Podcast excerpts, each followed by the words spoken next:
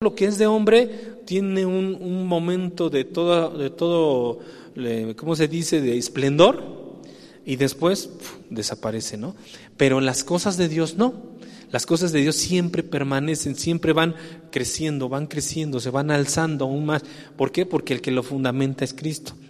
Entonces, vamos a, seguir analizando esto de la, de la piedra y de la roca que es Cristo. Entonces entendemos que Jesús es el fundamento indispensable. Vamos a leer un versículo, Mateo 16, 13. Mateo 16, 13. Ya si quieres ya quítales. Mateo 16, 13. Vamos a leer desde el 13 hasta el 18 de Mateo. Dice así. Viniendo Jesús a la región de Cesarea de Filipo, preguntó a sus discípulos diciendo, ¿quién dicen los hombres que es el Hijo del Hombre? Ellos le dijeron, unos Juan el Bautista, otros Elías y otros Jeremías o alguno de los profetas. Él les dijo, ¿y vosotros quién decís que soy yo? Respondiendo Simón Pedro dijo, tú eres el Cristo, el Hijo del Dios viviente. Entonces le respondió Jesús, Bienaventurado eres Simón, hijo de Jonás, porque no te lo reveló carne ni sangre, sino mi Padre que está en los cielos. Y yo también te digo que tú eres Pedro, y sobre esta roca edificaré mi iglesia, y las puertas del Hades no prevalecerán contra ella. Aquí nos quedamos. Estos versículos, hermanos, nos muestran cómo Jesús categóricamente, él de sus propios labios, Jesús mismo está explicando que Él es el fundamento. Jesús está diciendo, sobre de una roca se edificará la iglesia. ¿Quién es esa roca? Estos versículos que les acabo de leer son muy controvertidos, porque como ustedes saben, la iglesia tradicional dice que el fundamento de la, de la iglesia es el apóstol Pedro, ¿no? Porque cuando leen estos versículos dicen, en el 18 dice, tú eres Pedro y sobre esta roca edificaré mi iglesia. Entonces, eh, ese grupo religioso fundamenta su iglesia sobre un hombre, sobre Pedro.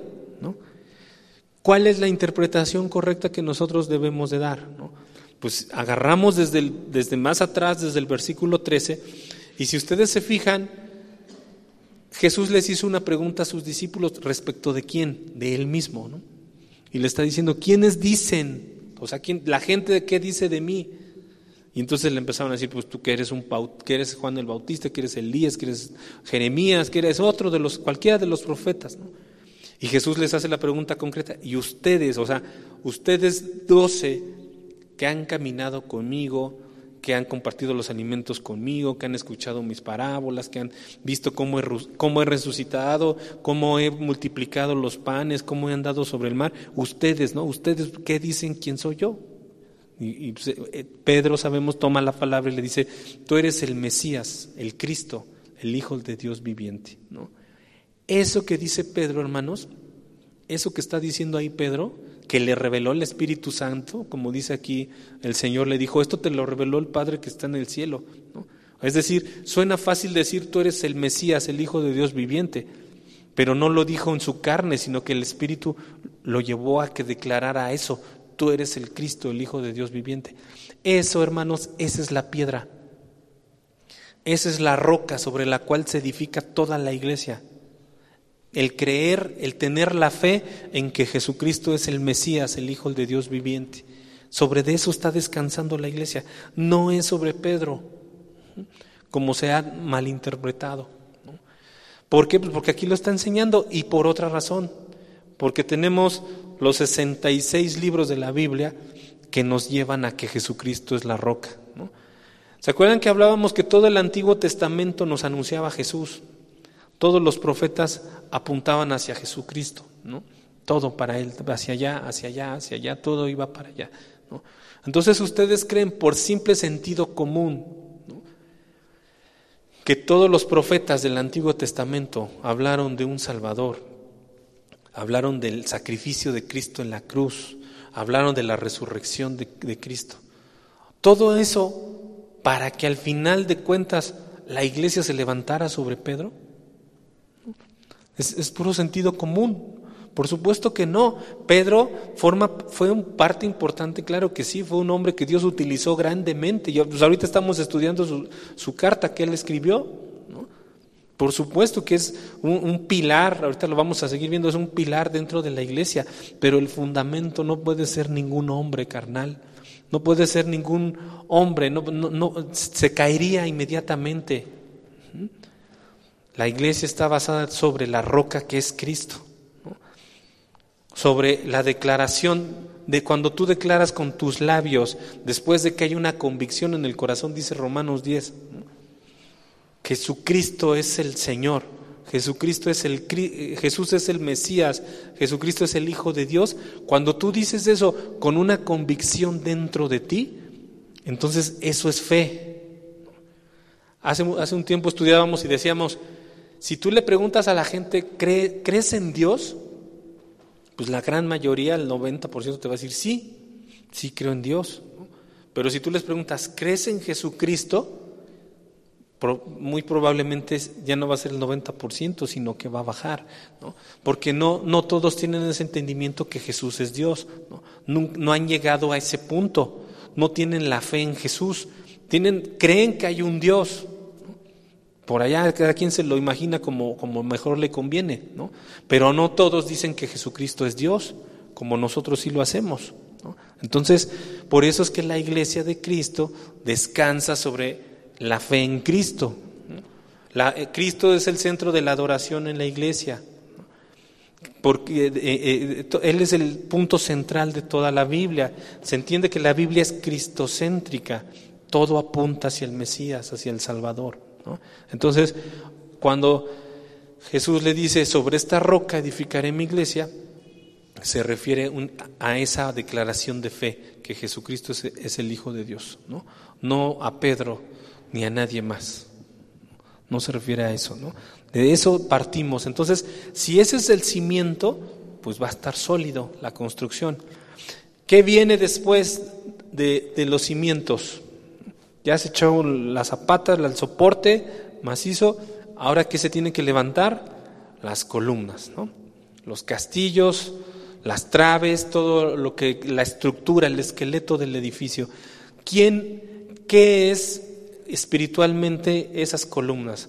Dice en el versículo 20 que leímos, el fundamento de los apóstoles y profetas, siendo la piedra principal, la, piedra, la principal piedra de ángulo Jesucristo mismo. Entonces, la piedra de ángulo Jesús y luego sigue el otro fundamento que son los apóstoles y los profetas. ¿no? Pero muy importante aquí, cuando hablamos que los apóstoles y profetas son fundamentales en la iglesia, no estamos hablando de a nivel hombres. Porque si Dios no les hubiera dado su palabra, pues nunca hubieran sido un fundamento. Es decir, cuando hablamos que los apóstoles y profetas son un fundamento en la iglesia, estamos hablando de lo que ellos nos compartieron en la palabra de Dios. O sea, no es la persona, sino el ministerio. No es la persona, sino la instrucción que nos está dando. O sea, Pedro, Juan, Santiago, en el Antiguo Testamento Elías, Malaquías, Zacarías, todos ellos hablaron y lo que ellos nos dieron son palabra profética y doctrina que nosotros estudiamos y leemos. Este es el fundamento, pero no lo debemos atribuir al hombre. Es decir, las profecías y las doctrinas que están aquí, tú no se las debes atribuir a los hombres, sino a Dios. Por eso es incorrecto, hermanos, que, que, digamos luteran, luteranos, calvinistas, en el sentido como si de ellos fuera la palabra de Dios, y la palabra de Dios no le pertenece a ningún hombre, a ningún hombre carnal, humano, ni a Pedro, o sea, imagínate que fuéramos pedristas, por ejemplo, porque estamos estudiando la carta de Pedro, no por eso somos pedristas, ¿no? O si estudiamos Romanos, que escribió Pablo, no por estudiar Romanos somos pablistas. O si estudiamos el Evangelio de Juan, no somos juanistas, por decirlo. No, no somos cristianos y, la palabra. Ellos fueron las vasijas, fueron los maestros inspirados, los, los portadores de la palabra, fueron los instrumentos que Dios utilizó para darnos los fundamentos de la fe que están aquí, pero no son ellos en sí los que debemos de, honrar como, una idolatría hacia ellos. ¿Me explico? No, las doctrinas no deben recibir el nombre de los hombres, sino que es la palabra de Dios. Es, decir, es lo más importante es lo que ellos no nos, nos dijeron, no ellos mismos. Porque Dios pudo utilizar a cualquiera. Si no hubiera utilizado a Pedro, hubiera utilizado a otro. Si no hubiera tenido Juan, hubiera utilizado a otro. Si no hubiera tenido a Santiago, hubiera utilizado a otro. Si no hubiera tenido al profeta Elías, Dios mismo le dijo, tengo siete mil más que no han doblado rodilla delante de Baal. Es decir, Elías, un día en, su angustia, fíjense el, caso de Elías, reta a los profetas de Baal un día, y con todo el, Espíritu de Dios los, que, los hace quedar en ridículo, ¿no? A los profetas de Baal porque él muestra que Dios estaba con él y hace que descienda fuego del cielo y, eh, deja la ofrenda que había puesto Elías, la deja eh, totalmente extinta, ¿no? llegó el fuego de Dios y la quemó. Y después lo andaban buscando para matarlo, dice en la escritura, ¿no? Y Elías se fue a esconder a una cueva y estaba temeroso y le decía a Dios, Dios, me andan buscando para matarme, ¿no? Y si me matan, Señor, casi, casi, ¿qué vas a hacer sin mí? ¿No? ¿Quién, ¿Quién va a predicar? ¿Quién les va a mejor? Y el Señor, ¿qué dice en la Escritura? ¿Qué le dijo la divina respuesta? Me he reservado a siete mil hombres que no han doblado rodilla delante de Baal. Es decir, Elías, si tú pecas, si tú te, te desertas, ¿no? te vas para atrás, ya no lo haces, eres desobediente y no, pues yo tengo muchas opciones, Dios no está limitado. Entonces pudo levantar a cualquier otro hombre fiel a Dios para cumplir su, su obra o lo que él quería hacer. Entonces aquí pasa lo mismo. Pedro, Juan, Elías, Zacarías, Juan el Bautista, todos ellos son columnas dentro de la iglesia, castillos, pero más debemos enfocarlos en lo que ellos nos enseñaron su profecía, la doctrina, porque al final viene de Dios todo. ¿no? Entonces ellos nada más juegan ese rol, pero vale más la instrucción y la enseñanza que la persona en sí misma. No, no debemos caer en esa idolatría. Eso, hermanos, entonces ya tenemos los dos elementos del edificio, la, la piedra angular, las columnas. Y después dice en el versículo 22, de primera de Pedro, déjame llegar para allá.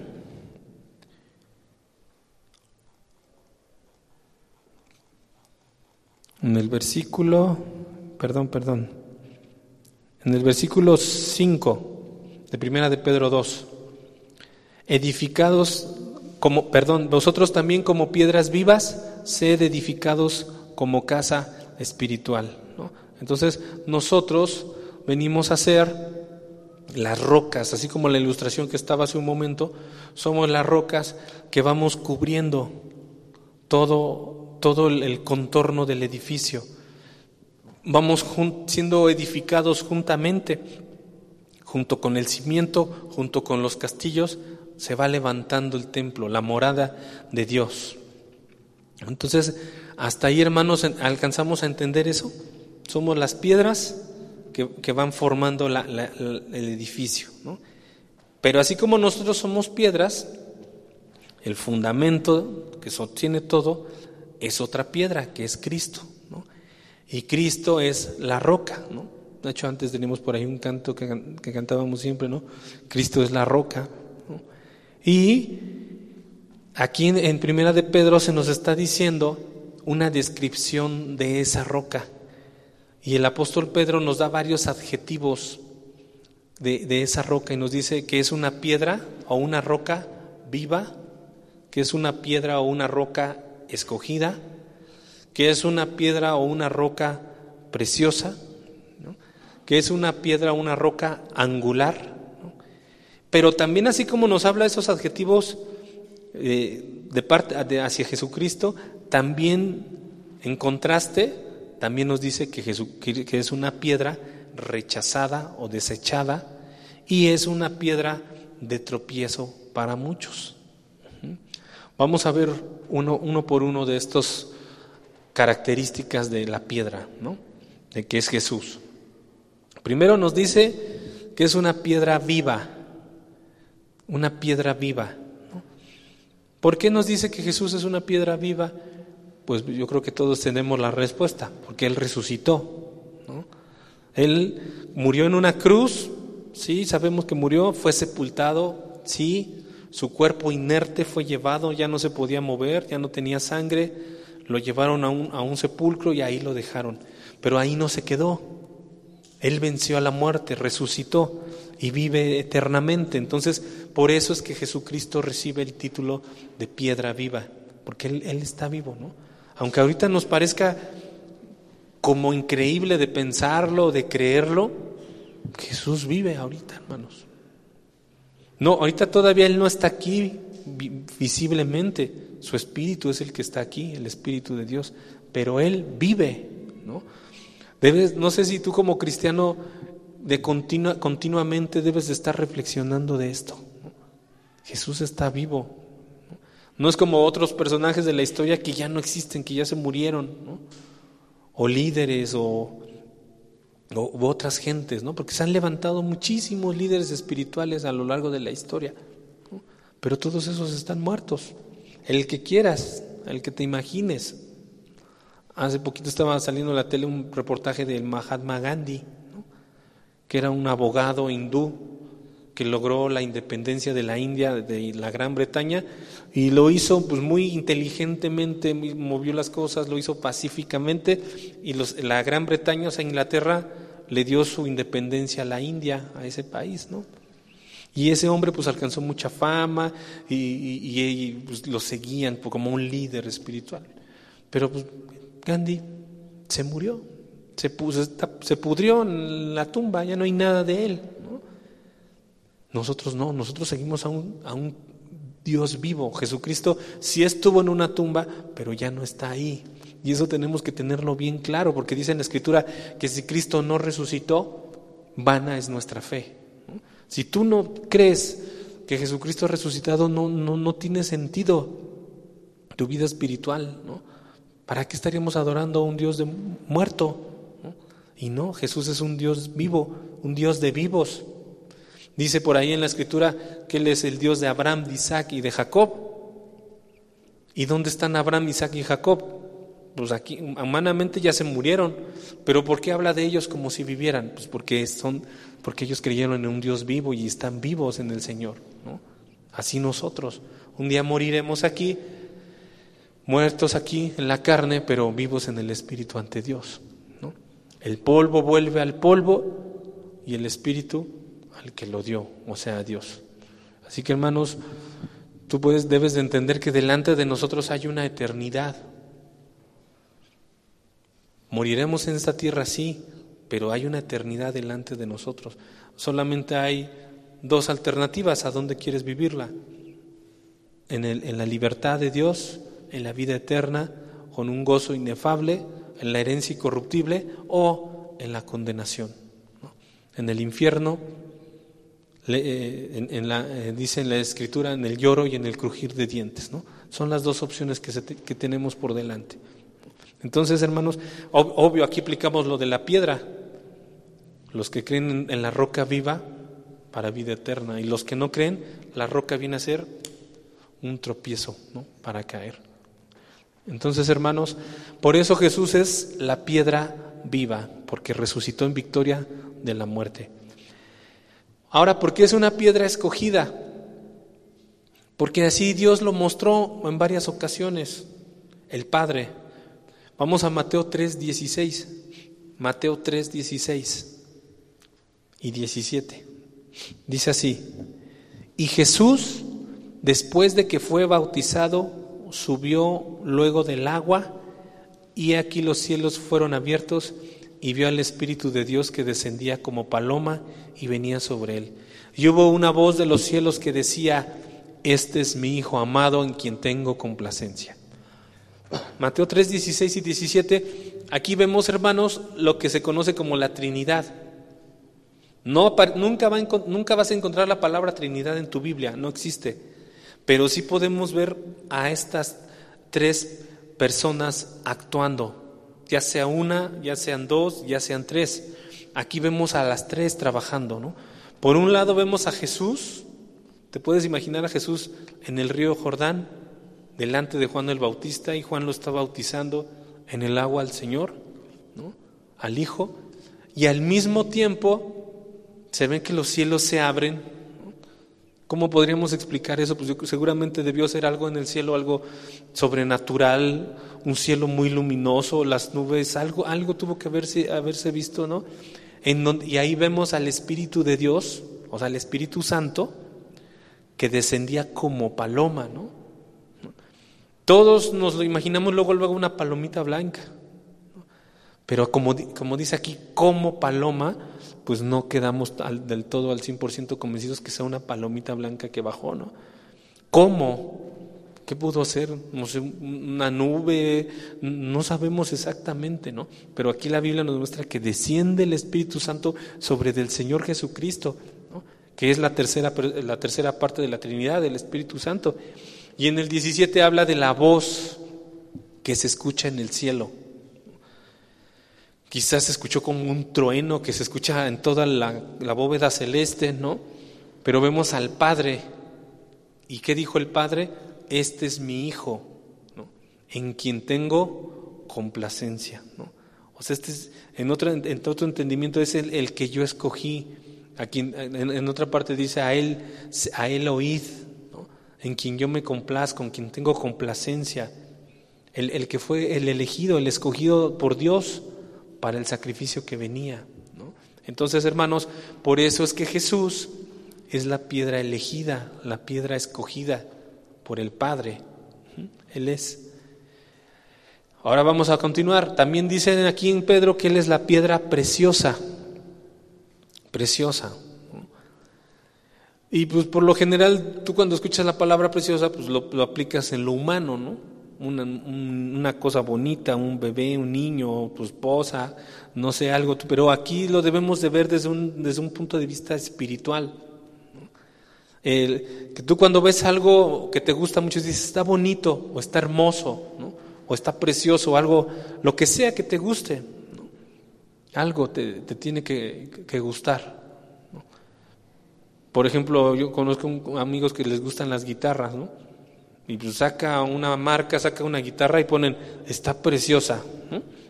Pues sí, porque les gusta mucho y pues ves esa guitarra y dices, está hermosa, se ve los colores o el acabado que le hicieron, está hermosa esa guitarra porque te gusta, ¿no?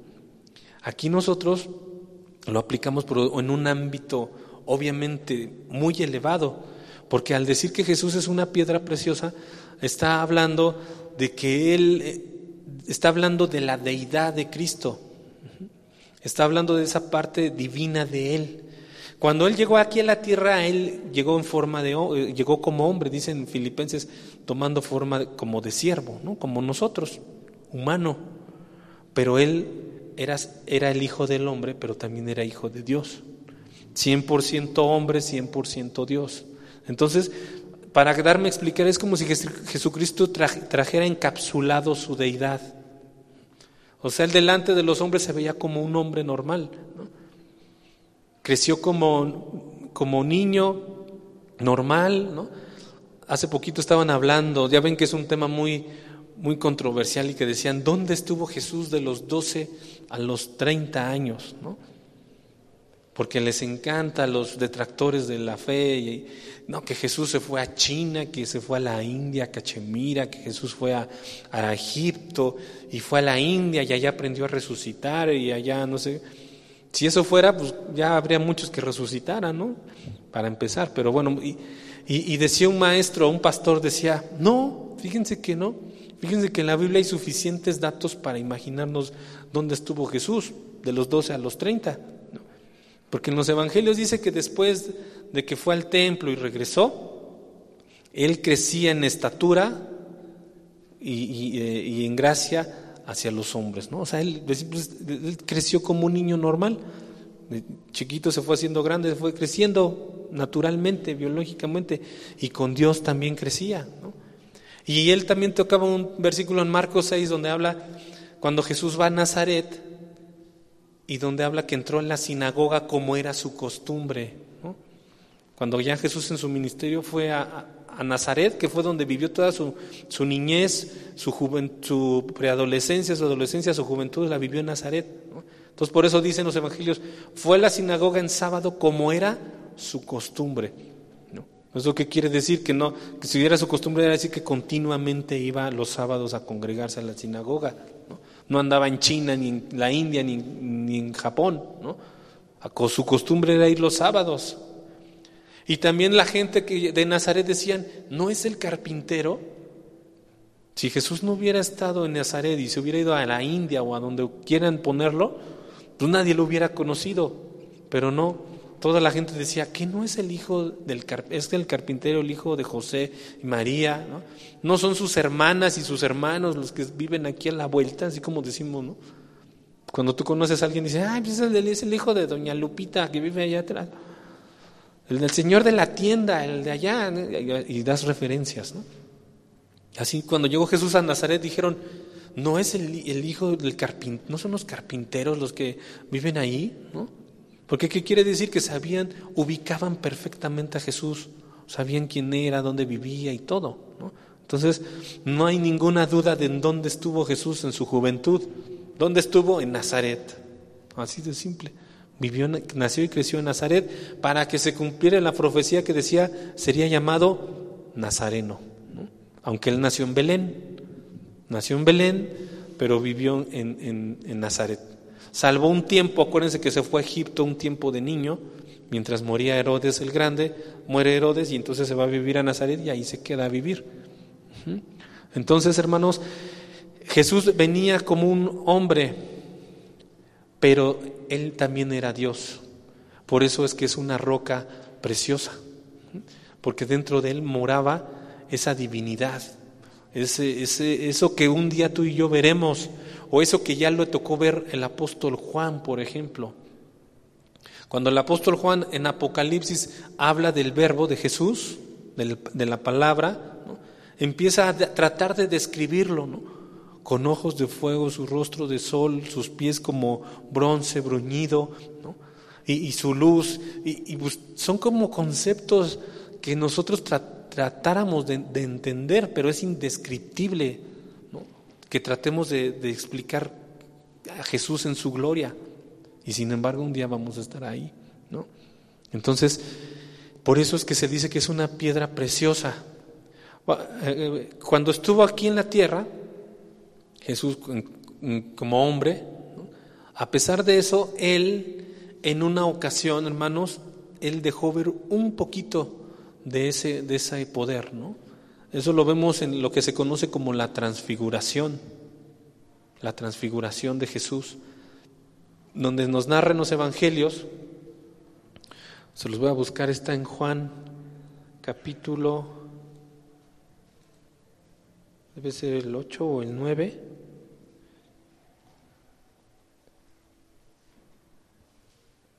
Mm, ahí voy, hermanos. O el 10.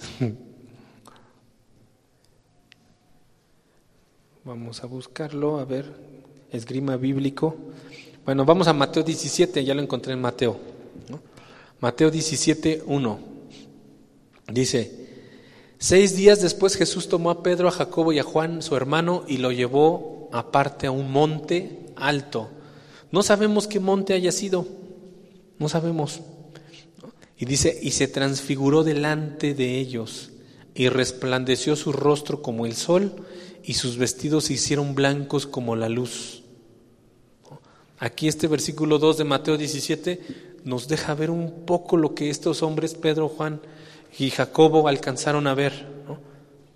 Su rostro se transfiguró, perdón, se transfiguró al Señor, su rostro se hizo resplandeciente como el sol, sus vestidos blancos como la luz. Ahí, hermanos, es en donde alguien dice, es, precioso o es hermoso, hablando espiritualmente. Que, o sea, es algo descriptible. Eso es lo que vieron ellos. ¿no? Y vean ahí mismo cómo se ve su poder. Se dice que se aparecieron Moisés y Elías. Moisés es el representante de la ley y Elías el representante de los profetas. La ley y los profetas. En muchas partes de la escritura dice la ley y los profetas. Aquí está Moisés y Elías, hablando con él. Dijo, dice Mateo 17, 4, entonces Pedro dijo a Jesús, Señor, bueno es para nosotros que estemos aquí, si quieres hagamos tres enramadas, una para ti, otra para Moisés y otra para Elías. Otra vez Pedro, otra, eh, otra vez el osado Pedro se atreve ahí a decir algo, ¿no?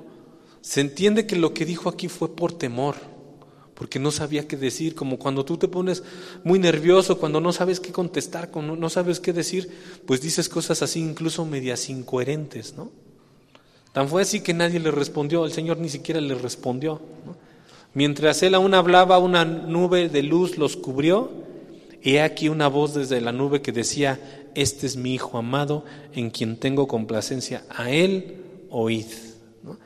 Al oír esto, los discípulos que hicieron, dice el 6 de Mateo 17, se postraron sobre sus rostros y tuvieron gran temor. ¿no? ¿Quién no, hermanos? ¿no? ¿Quién no? Y sin embargo tuvieron eso. O sea, eso fue un gran privilegio lo que ellos tuvieron. De los doce, Pedro, Jacobo y Juan tuvieron ese privilegio de haber visto la gloria de Dios, aunque sea por un instante y hasta un cierto punto, ¿no?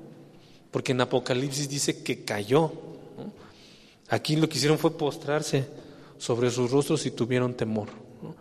Yo creo que en lo que se quedaron así pasó todo lo que tenía que pasar. Y dice en el 7, Jesús se acercó y los tocó y dijo, levantaos y no temáis. Y alzando ellos los ojos, a nadie vieron sino a Jesús solo. Cuando descendieron del monte, Jesús les mandó diciendo, no digáis a nadie la visión hasta que el Hijo del Hombre resucite de los muertos. Entonces aquí vemos, hermanos, que Jesús, así como una persiana, tú tienes, una, a lo mejor has visto, tienes persianas en tu casa, pues no ves nada. Y cuando lo abres, sale un poquito, entra la luz, ves un poquito hacia el otro lado, ¿no? Así pasó en la transfiguración. Jesús dejó ver parte de su gloria, de su poder, de su deidad. Pudieron ver a dos aquí, por eso decíamos Dios es un Dios de vivos, porque Moisés, ¿cuándo murió Moisés? Uh, en la historia bíblica, desde el Éxodo, o sea, muchos, pero muchos años atrás, siglos atrás, Moisés había muerto y Elías lo mismo, tenía miles de años que había muerto y sin embargo los, los vemos ahí con Jesús. Un día se explicaba que, si ustedes recuerdan, Moisés no entró a la tierra prometida solamente se le permitió verla de lejos. Dios lo dejó subir al monte Nebo y ahí murió Moisés y desde ahí vio la tierra prometida. Ya no pudo entrar porque pecó, tuvo un, no obedeció a Dios textualmente como Dios se lo había pedido, ¿no? Entonces algunos dicen, híjole, qué Dios tan estricto, ¿no? Cómo Moisés obedecía en todo y todo lo que hizo y sacó al pueblo de la esclavitud y las plagas y enfrentó a Faraón y el maná y abrió el mar rojo y todo lo que hizo Moisés y uy, tanto para que se quedara un pasito de la meta, ¿no? Y ya no entró a la tierra prometida. Dicen, pero vean la fidelidad de Dios, porque en ese momento no toda la tierra prometida, pero tiempo después estaría dentro de esa tierra prometida y al lado del Mesías, de Jesús. ¿Cuándo? Aquí, en la transfiguración. Al lado del Mesías, platicando con él. Entonces, ¿cuál muerto Moisés? ¿Cuál muerto Elías? Ahí estaban con el Señor. Por eso cuando digas Dios de Isaac, Dios de, Dios de Abraham, Dios de Isaac, Dios de Jacob, muertos pero vivos con el Señor. Entonces, hermanos, por eso es que Jesús es la piedra decíamos, preciosa. Piedra viva, piedra escogida o elegida, piedra preciosa. Vamos a leer Isaías 28, 16. Isaías 28, 16. Dice así, por tanto, Jehová el Señor dice así, he aquí que yo he puesto en Sión por fundamento una piedra piedra probada, angular, preciosa, de cimiento estable, el que creyere no se apresure. Dicho en otra traducción es el que creyere no será avergonzado, el que creyere en esa piedra. Entonces vean cómo Isaías 28, 16, 700 años antes que viniera Jesús a la tierra, Isaías ya estaba diciendo lo que iba a pasar. Ya se refería a Jesús como la roca, la piedra aprobada, la piedra angular, la piedra preciosa, la piedra de cimiento estable. Y aquí los vuelvo, los quiero llevar otra vez a la misma meditación. ¿Creen entonces ustedes que la iglesia está fundada en Cristo o en Pedro? Pues, obviamente, ¿no? Es obvio, desde Isaías. Isaías existió 700 años antes de Jesús, que viniera Jesús a la tierra.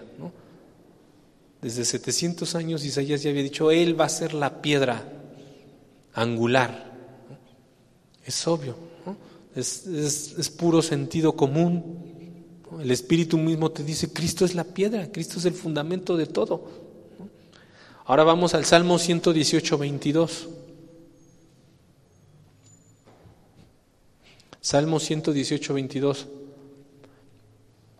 Dice así, el salmista escribió, la piedra que desecharon los edificadores ha venido a ser cabeza de ángulo. La piedra que desecharon los edificadores ha venido a ser cabeza de ángulo. O sea, el Salmo 118, 22, vemos que una piedra tanto puede funcionar como cabeza de ángulo como puede ser desechada como piedra, como cabeza de ángulo, o puede ser desechada. Pedro, hermanos, años después de que se escribieron los salmos, un día, dice la escritura en el libro de Hechos, allá por los finales del capítulo 3 de Hechos, no lo leemos por tiempo, pero nos dice la escritura que Pedro y Juan, ya cuando ya, estaban en, el Espíritu Santo, ya había venido, que iban caminando y que había una persona cojo en la puerta la hermosa. Eh, recuerden que Jerusalén pues está, eh, tiene muchas puertas para entrar a, ese, a esa ciudad. Entonces en una de esas puertas que era la puerta de la hermosa, está la puerta de la hermosa, está la puerta de las ovejas también, si han leído en el Evangelio, ¿no? cuando Jesús entró por la puerta de las ovejas. Aquí nos habla de la puerta la hermosa. Y dice que había ahí un cojo y Pedro y Juan lo sanaron. Entonces, eh, ¿Qué hicieron con ellos los sacerdotes, los enemigos de la palabra de Dios de Jesucristo? Pues fueron sobre ellos y los, los, este, los quisieron llevar a la cárcel, ¿no? Vamos a leer Hechos 4, por favor. Hechos 4. Hechos 4, 1 al 10. Vamos a leer un poquito. Hechos 4, 1 al 10. Dice así. Hablando ellos al pueblo, o sea, mientras Pedro y Juan estaban ya predicando, porque después de que sanaron al cojo en la puerta de la hermosa, se fueron a otra puerta, que era el pórtico de Salomón.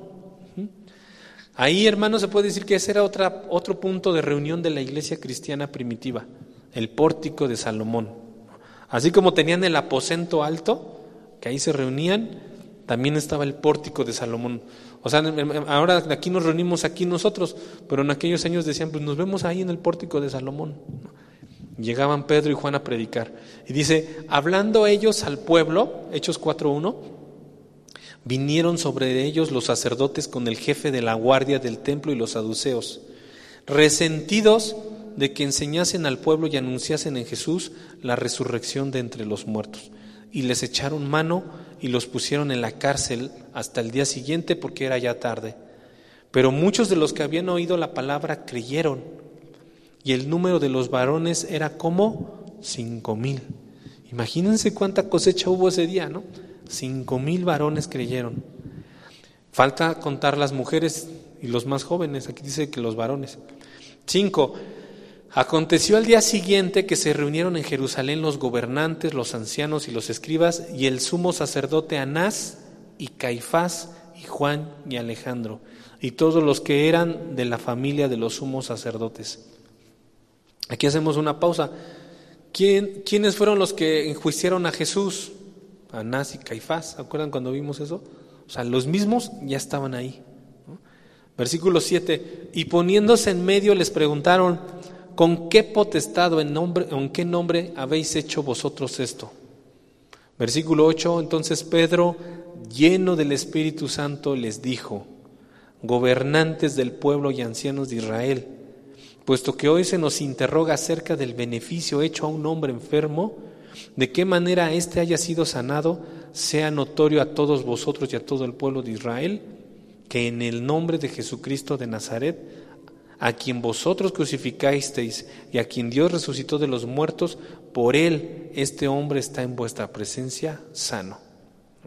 Aquí hago una pausa. Vemos a Pedro ya no el Pedro que se echó a correr, ya no el Pedro que negó a Jesús tres veces, que lloró amargamente, ya no eh, el Pedro que titubeaba, ya no el Pedro que... Eh, no, aquí llevemos un Pedro totalmente coherente, ¿no? Lleno del Espíritu Santo, sin temor, hablando con propiedad, hablando con claridad, y les dice, ¿no? Si sanamos a un hombre, que sea notorio, o sea, que quede claro, subrayamos que fue por el nombre de Jesús de Nazaret. Y luego en el versículo 11 es donde cita el Salmo 118 que leímos hace un rato. Versículo 11, este Jesús es la piedra reprobada por vosotros los edificadores, la cual ha venido a ser cabeza del ángulo. Y en ningún otro hay salvación, porque no hay otro nombre bajo el cielo dado a los hombres en que podamos ser salvos. Aquí Pedro les está reprochando a ellos, porque les dice, ustedes son los maestros de Israel, los ancianos de Israel, ustedes son los que deberían de edificar el templo de Dios, ustedes son los que deberían de, hacer hijos para Dios, hijos de Dios predicando la palabra, pero ustedes están reprobando esa palabra. Sin embargo, el hecho que ustedes la reprueben no significa que no sirva porque esa, esa piedra viene a ser cabeza de ángulo. Y en ninguno hay salvación porque no hay otro nombre bajo el cielo dado a los hombres en que podamos ser salvos. Entonces, ¿qué vemos, hermanos? Que aunque, Jesucristo, aunque Cristo fue escogido por Dios, como lo vimos hace un momento, que el mismo Padre dijo, a Él oíd, ¿no? A Él oíd. Aunque Cristo fue escogido por Dios, los hombres lo rechazan viene a ser una piedra rechazada. En lugar que utilicemos a Cristo como un sustento, como nuestro cimiento de nuestras vidas, muchas personas y muchos hombres lo que hacen es rechazar esa piedra angular. ¿no? Puedes, ¿Por qué? Principalmente porque es, ¿por qué, por qué un hombre o una persona rechaza al, Mesías? ¿Por qué rechazar a Jesús? ¿Por qué? Es la pregunta, ¿no? ¿Por qué lejos de ser un cimiento para su vida, viene a ser la piedra de tropiezo con la que se caen. Pues principalmente, hermanos, hay dos causas. Por desobedientes, porque nos gusta más hacer las cosas a nuestra manera, o porque te creas una falsa expectativa de Cristo. Te haces una falsa expectativa y tú piensas que por, por ser cristiano, por seguir a Cristo, vas a obtener ciertas recompensas como pasa en el Evangelio de la Prosperidad. Si tú entregas tu vida a Cristo, te vas a hacer rico. Por eso hay 16 mil reunidos con Joel Olstein allá en Texas. Pues ¿quién no quiere ser rico? ¿Quién no quiere tener dinero? ¿Quién no quiere salir de sus deudas? ¿Quién no quiere tener para pagar el gas mañana? A ver, ya se está acabando la quincena. Pues, ¿Quién no quiere dinero? Todos necesitamos el sustento económico. ¿no? También sería ilógico decir, no, no, yo no, yo vivo del aire, no. Necesitamos el sustento económico, pero más nos gustaría que nos dijeran, si tú vienes a Cristo vas a ser rico y pues, tus finanzas van a aumentar en un mil por ciento. Entonces, el Evangelio de la prosperidad hace crear falsas expectativas de Cristo y llega la gente ahí. Y pasa un mes, y pasa un año, pasan tres años, pasan cinco años, y tú con el mismo sueldo, ¿no? Con el mismo pantalón y qué, ¿no? O sea, todo sigue igual. Entonces tú dices, yo tenía la expectativa de que en Cristo pues me iba a ir bien, me iba a ir diferente, ¿no? Entonces, ¿qué es lo que haces? Lo, lo desapruebas, ¿no? La palabra griega es apodoquimazo, que significa desaprobar, repudiar, desechar, como cuando compras algo que después no te gusta y lo dejas. ¿no? Eso es muy triste. Entonces es cuando Jesucristo es desechado. Pues yo pensé que me iba a dar esto y como no me lo da, lo desecho. ¿no? Por creerte una falsa expectativa de Cristo. Esto, es, esto es muy triste y muy, y muy peligroso dentro de la iglesia. Por eso, cuando tú compartas la palabra, proclama al, Cristo vivo, al que prometió vida eterna, sí. Prometió que volvería, sí. Ahí no vas a ser avergonzado. Tú repites las promesas que Él dio. Va a regresar, te da vida eterna, está preparando moradas para ti en el cielo.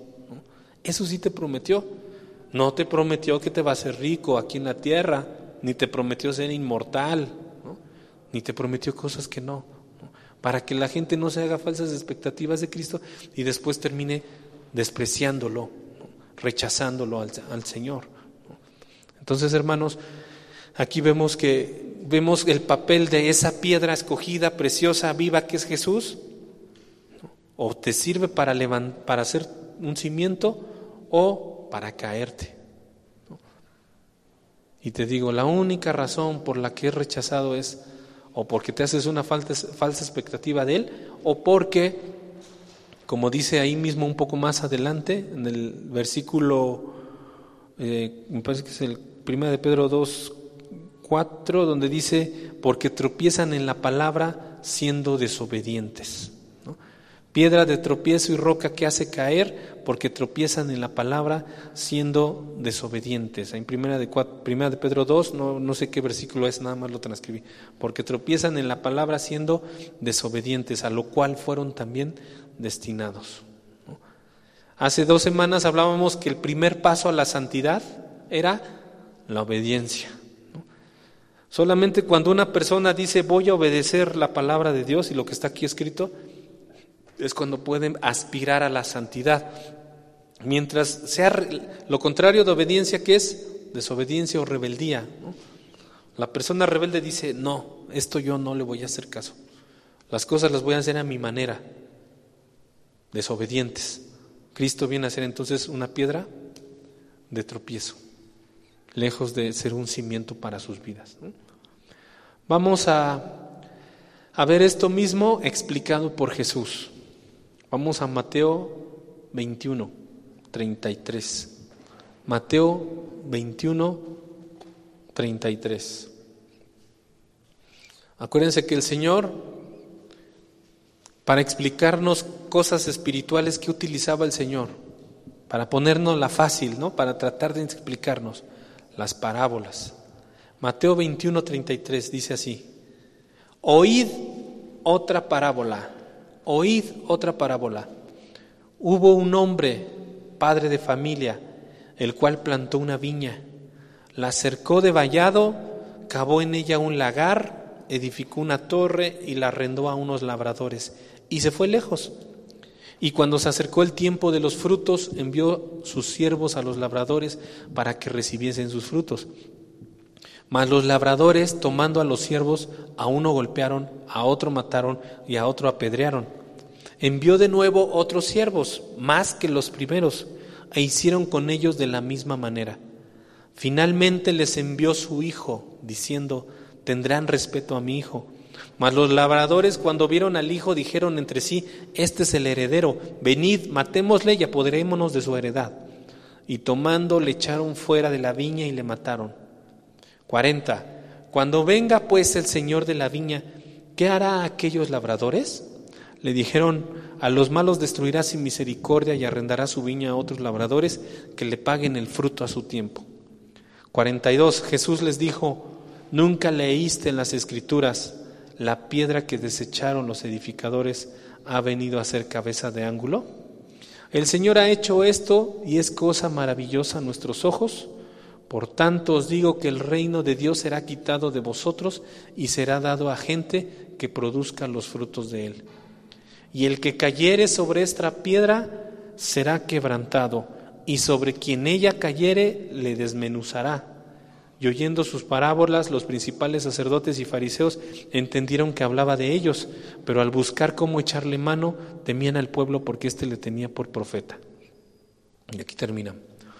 ¿Qué vemos aquí, hermanos? Entonces Jesús está explicando esto con una parábola y dice que un hombre hizo un terreno, una torre, le puso barda alrededor, levantó una viña y la puso a rentar.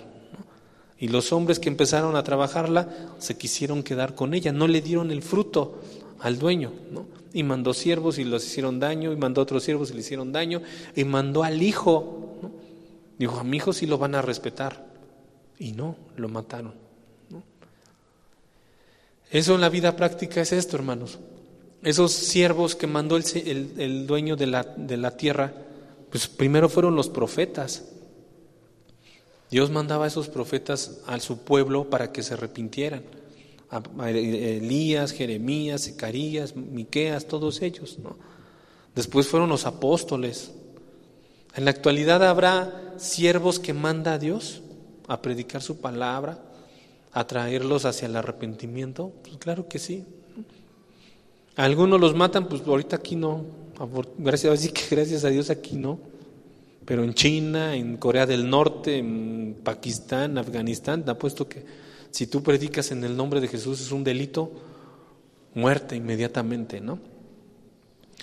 Mandó a su hijo, que es Jesús, e hicieron con él eso mismo, ¿no? Lo mataron. ¿Qué, ¿Qué hizo Jesús de daño? ¿Cuál fue el delito que Jesús cometió por el que los fariseos lo mataron a él? ¿Qué delito cometió Jesucristo? El único delito que cometió fue decir la verdad y tratar de sacar a esos hombres de su religiosidad llevarlos a, vivir la palabra de Dios. Eso fue lo único que hizo y no es malo. Sin embargo, el hombre, volvemos al punto, en su desobediencia es lo mismo. No nos gusta que nos digan lo que tenemos que hacer, es nuestro eterno choque todo el tiempo. Como se los he platicado otras veces, desde que somos bebés no nos gusta. Ayer el sábado en la iglesia yo estaba con el hermano Ujier en la puerta del gel y entró una familia, ya no los ubico tanto a los de sur, ¿no? con un chiquitín como de un año, apenas caminaba, y le iban a poner gel y no quiso. El bebito, bueno, apenas les digo que apenas caminaba así con su pañal gordo. Y le iban a poner gel en sus manitas y no, y no, y no, y lloró. ¿Quién creen que ganó? Pues el super bebé, obviamente, ¿no? Y no le pusieron gel, ¿no? No le pusieron gel al bebé. Desde chiquitos, o sea, no nos gusta que nos digan lo que tenemos que hacer, no, el bebé no quiere gel en sus manitas, aunque es por su bien, para que no se enferme, para que, para que los bichos que traes de la calle, para que si comes algo, pues tus manos estén limpias, para que no contagies a otro. No, pues el bebé de un año dijo, no, no quiero gel. Desde ahí vemos cómo el hombre siempre en su desobediencia dice, no, no a mi manera, a mi manera, a mi manera. Entonces viene aquí la parábola y dice el Señor, la piedra que desecharon los edificadores ha venido a ser cabeza de ángulo. Es decir, si edificas tu vida sobre Cristo, en obediencia a Cristo, pues eres bendecido. Si desobedeces, si rechazas a Cristo, pues serás quebrantado porque vas a caer. Y si cae sobre de ti la piedra, como dice aquí en la, en la parábola, y sobre quien ella cayere, le desmenuzará. Te va a hacer añicos. Entonces, Cristo puede ser o una piedra para edificar o una piedra para caerte. Cada quien tomará esa decisión. Los judíos de esos tiempos, Anás, Caifás y todos ellos, pues tropezaron Tuvieron la oportunidad de ser, ellos eran los edificadores, ellos eran los el sacerdote, los maestros de la ley, los ancianos de Israel, tenían al Mesías con ellos. Y sin embargo, rehusaron someterse al Mesías y prefirieron, prefirieron sus tradiciones, sus interpretaciones rabínicas, sus, sus, sus preceptos. ¿no? Dijeron, no, no nos gusta, que nos hable la verdad, no nos gusta que nos diga por dónde sí, por dónde no, queremos seguirlo haciendo a nuestra manera. Eso provocó que esos hombres, esos judíos, tropezaran en la palabra de Dios por desobediencia.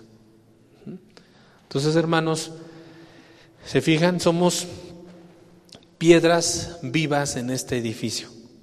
Así como Jesús es la piedra de, la piedra preciosa, la piedra viva, la piedra que más les dije, la piedra elegida, también puede jugar como la piedra de tropiezo para muchos. Bueno, regresamos ahora, vámonos a Efesios 2, 19. Efesios 2, 19. Dice así, perdón, 20, Efesios 2, 20.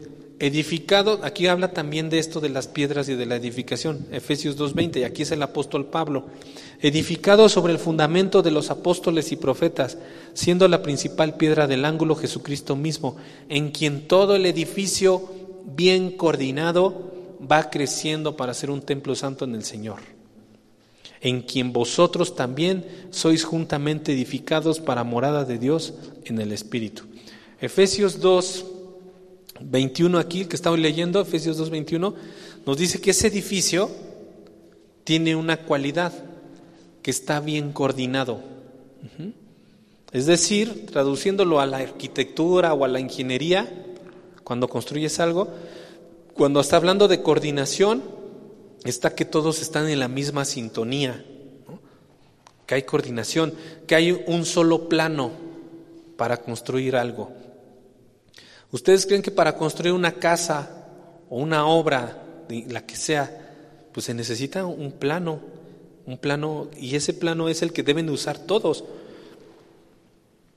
No puede ser, imagínate que el, maestro de la obra tiene un plano y los, los, los que apoyan, los albañiles, tienen otro plano. ¿Qué pasaría con esa construcción? Pues no quedaría bien, ¿no? A lo mejor el, arquitecto dice aquí vamos a poner una losa y allá no allá una escalera. Pero como los trabajadores, los albañiles tienen otro plano, tienen que la escalera va de este lado. Entonces vienen los albañiles y hacen la escalera aquí y llega el arquitecto y dice, "No, la escalera les dije allá, pero el plano dice que es aquí, yo les dije que ir acá." ¿Qué estaría hablando de eso? Falta de coordinación. Nosotros dentro de la iglesia tenemos que tener un solo plano. Para que no digas, no, es que yo decía que, no, es que yo pensé, es que yo decía que allá, es que yo decía que acá, es que yo, no, es que es un solo plano, nada más. Y ese plano es la palabra de Dios. ¿Cuándo es cuando cada quien tiene su propio plano? Pues eso pasa, hermanos, cuando entre nosotros no hay esa coordinación, es cuando entre nosotros discutimos como iglesia. Si entre nosotros como iglesia nos enojamos, tenemos diferencias, este, hay murmuración entre nosotros, es el equivalente a que cada quien tenga un plano diferente. No, estaríamos para, colaborando para la misma obra. Pero cuando hacemos de lado como cristianos las murmuraciones, las detracciones, los pleitos, las contiendas, el me cae gordo él, me cae gorda ella, él me vio feo él, me echó ojos de pistola aquel, y cuando quitamos de lado todo ese tipo de cosas, es cuando entonces trabajamos en el mismo plano, bien coordinados. Entonces es cuando la iglesia crece, crece, crece, crece. Mientras no estemos bien coordinados, la iglesia no crece. Y el crecer no necesariamente es más hermanos dentro de la iglesia. El crecimiento, la prosperidad, la, la palabra prosperidad en el hebreo es hacer la voluntad de Dios. Eso es cuando prosperamos. O sea, prosperar no es que tu carro ya te traigas un 2020 de carro. El, que tú prosperes es hacer la voluntad de Dios en tu vida. Esa es la verdadera prosperidad para un cristiano. Que todo lo que tú hagas sea lo que Dios quiere que tú hagas. Que, esa es la prosperidad, agradar a Dios, porque al mismo tiempo eso es lo mejor para ti. Entonces, hermanos, esa es la verdadera prosperidad y solamente se va a dar cuando tú seas obediente, cuando pongas la palabra como cimiento, no como roca de caída. Ahora, ya entendimos que somos las rocas chiquitas y vamos levantando el edificio, bien coordinado, en un solo plano. Pero así, hermanos, como entre todos somos la iglesia, los 30, 40 que estamos aquí, y otros 30 o 40 ya en, Tlanepantla, y otros 40, 50 en Sur, y en China, y en Estados Unidos, y en, y en Argentina, y en Europa, y toda la iglesia ¿no? que está ahí va levantando el edificio, aunque entre todos hacemos ese edificio, que creen que Dios trabaja con cada uno también de manera independiente. O sea, tú eres una piedra con la que Dios te va a dar una forma que Él considera. Es como si Dios agarrara un cincel y un martillo, herramientas, y agarra esa piedra y le empieza a dar la forma que necesita para que encaje perfectamente dentro de la iglesia. Porque si has jugado el Tetrix, ¿en qué consiste? En que pues, queda un huequito y como dos cuadritos acá, entonces necesitas esa figurita para que ¡fum! Embone perfectamente, ¿no? Si la pones al revés, ya quedó un hueco y, ya, no, ya no se armó toda la pared, que es lo que se busca hacer, ¿no? En el Tetrix. ¿Si han jugado Tetrix? Fueron de los primeros jueguitos de hace 10 años que salieron, ¿no? Aquí igual, el Señor va a levantar una barda, a cada uno de nosotros nos tiene que dar una forma exacta como Él quiere para irnos moldeando. ¿Cómo podemos saber esto? Porque es el mismo principio que utilizó Dios cuando se construyó el templo de Salomón. Vamos a primer libro de Reyes, primer libro de Reyes capítulo 6. Primer libro de Reyes capítulo 6. Versículo 1. Dice así en la escritura.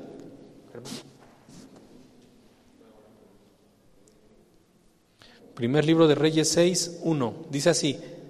Salomón edifica qué? ¿Se acuerdan que hace ocho días hablamos de los, de los templos de Dios? ¿No se acuerdan? Primero fue el tabernáculo, después ya una construcción sólida fue el templo de Salomón, el primero. Lo derrumbaron los babilonios y después vino el, segundo templo de, el segundo templo que fue de Esdras y Nemías, que, que, les contaba que Herodes lo, lo dejó en todo su esplendor. Lo destruyeron los romanos y hasta ahorita ya no hay un tercer templo, no hay, no hay nada. Los judíos solamente tienen sus sinagogas, pero ya no hay templo. En primer libro de Reyes 6 viene cómo Salomón, el hijo de David, levantó el primer templo. Dice en el versículo 1, en el año 480 después de que los hijos de Israel salieron de Egipto, el cuarto año del principio del reino de Salomón sobre Israel, en el mes de Sif, que es el mes segundo, comenzó él a edificar la casa de Jehová. ¿Qué quiere decir? Que apenas tenía cuatro años en el reino, Salomón, cuando empezó a levantar la obra. ¿no? Ahora pásense hasta el versículo 7, porque lo que viene ahí es, después es este, las características del templo, las medidas, 60 codos de largo, 20 de ancho, 30 de alto, la puerta tendría 20 codos de largo, a lo ancho, y todo eso viene ahí, ¿no? Que ahorita no, Muchos usan estos versículos para recrear el, templo, ¿no? Ven las medidas y todo lo que está aquí y lo van, y, lo van dibujando como debía haber sido. Ahora, pero nosotros nos vamos hasta el versículo 7. Dice, y cuando se edificó la casa, o sea, el templo, la fabricaron de piedras que traían ya que acabadas, de tal manera que cuando la edificaban, ni martillos ni hachas se oyeron en la casa, ni ningún otro instrumento de hierro. Eso fue lo que Dios puso para que se levantara ese templo. O sea, mientras se levantaba el templo no estaba ahí el esmeril o el cincel, tallando la piedra para que quedara, para que embonara, no. Las piedras ya las traían desde otra zona, allá las pulían, las acababan, les daban la forma que necesitaban y la traían de tal manera que en el templo pues lo único que estaban haciendo era armando, ¿no? los iban armando como, como un lego, ¿no? lo iban levantando. Ya no había instrumentos ahí de hierro, ni hachas, ni nada de esas herramientas que utilizaban antes. ¿no? Esto, hermanos, es porque en la, en la vida espiritual es así. Dios trabaja con cada uno de nosotros. Dios sabe cada uno lo que necesita quitar, lo que le necesita poner, lo que le necesita pulir, ¿no? A lo mejor, decía por ahí una hermana, pincel o cincel, ¿no? A lo mejor algunos necesitan un cincelazo todavía, una parte que está estorbando en tu vida espiritual. Y a lo mejor hay algunos pues que ya nada más con el pincel necesitan ponerle brillo, no sé, ¿no? Cada uno es independiente en su relación con Dios. Cada, con cada uno de nosotros Dios está trabajando. Y al mismo tiempo que nos va acabando, vamos formando la iglesia de Cristo, este templo. O sea, sí tenemos una relación individual con Dios, cada uno sí, pero también tenemos una relación como iglesia entre nosotros. Tenemos el mismo parentesco, tenemos el mismo Padre, tenemos el mismo Espíritu, comemos la misma comida, tú y yo, exactamente el mismo alimento y somos piedras en el mismo edificio. Por eso entre nosotros debemos de desechar toda todo pleito, toda contienda que hubiera malentendidos entre nosotros, ¿no? Siempre debemos de buscar la edificación del templo, no la controversia. Decía un pastor, las personas no son salvas por pertenecer a la iglesia, sino que pertenecen a la iglesia porque son salvas. Las personas no son salvas por pertenecer a la iglesia, sino que pertenecen a la iglesia porque son salvas. Porque Dios nos llamó primero, dice en la Escritura, Él nos amó primero a nosotros. Él nos eligió, Él nos llamó, nos, nos, nos hizo nacer de nuevo, nos dio su Espíritu Santo, nos hizo renacer y en ese momento formamos automáticamente parte dentro de la iglesia. Eso es lo que Dios hace con nosotros, hermanos. Entonces, e-, esa es una realidad que está ahí, indiscutible, y que aquí Pedro nos lo está enseñando. Entonces, primera realidad, somos hijos de la misma familia, somos, tenemos un parentesco espiritual. La segunda es que somos piedras del mismo edificio, del mismo templo. Y la tercera que veremos después será, somos sacerdotes, todos, ¿no? Somos sacerdotes del mismo templo. Vamos a orar, hermano.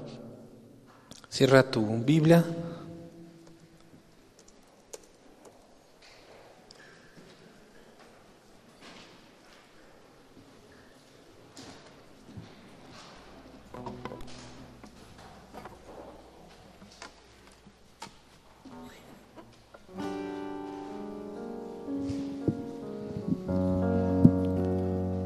Vamos a despedirnos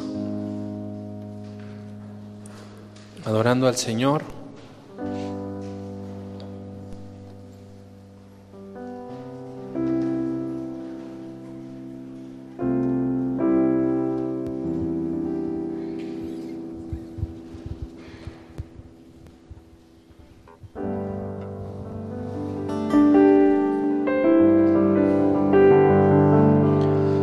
Ojos y dile al Señor, bendito Dios, gracias por tu palabra,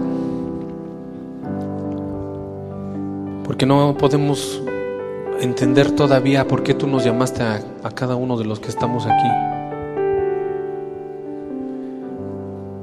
Entendemos que no somos merecedores de tu gracia, Señor, pero al mismo tiempo también reconocemos que somos bienaventurados por eso. Gracias porque tu Espíritu Santo nos tocó nuestro corazón. Porque aunque nuestra mente se resistía continuamente a tu palabra y a tu verdad, tu Espíritu, Señor, vino a destruir esa pared, la dureza, la frivolidad, la soberbia, el egoísmo con el que nacimos, Señor. Porque en nuestra carne siempre somos nosotros, primero nosotros, después nosotros, al último nosotros. Siempre es nuestra postura, Señor. Pero tu Espíritu Santo vino y nos tocó y nos hizo renacer a una nueva vida. Ahora sabemos que no nos debemos a nosotros mismos, sino que nos debemos a ti, Señor. Y a nuestro prójimo también. También nos debemos a quien pusiste junto a nosotros, Señor. A nuestra esposa, a nuestros hijos, las mujeres a sus esposos. Los solteros se deben en honra a sus padres. Gracias, Señor, porque tú quieres lo mejor para tus hijos. Tú quieres que nos edifiquemos sobre de ti, la roca de salvación, la piedra de ángulo, la roca escogida, la roca preciosa, la roca viva, Señor, que eres tú. Gracias, Jesús. Que podamos seguir dándote la gloria a ti, honrándote con nuestras vidas, Señor. Cada día de nuestra vida que nos quede estar aquí, podamos darte la gloria y la alabanza al único que vive y reina la eternidad. Amén.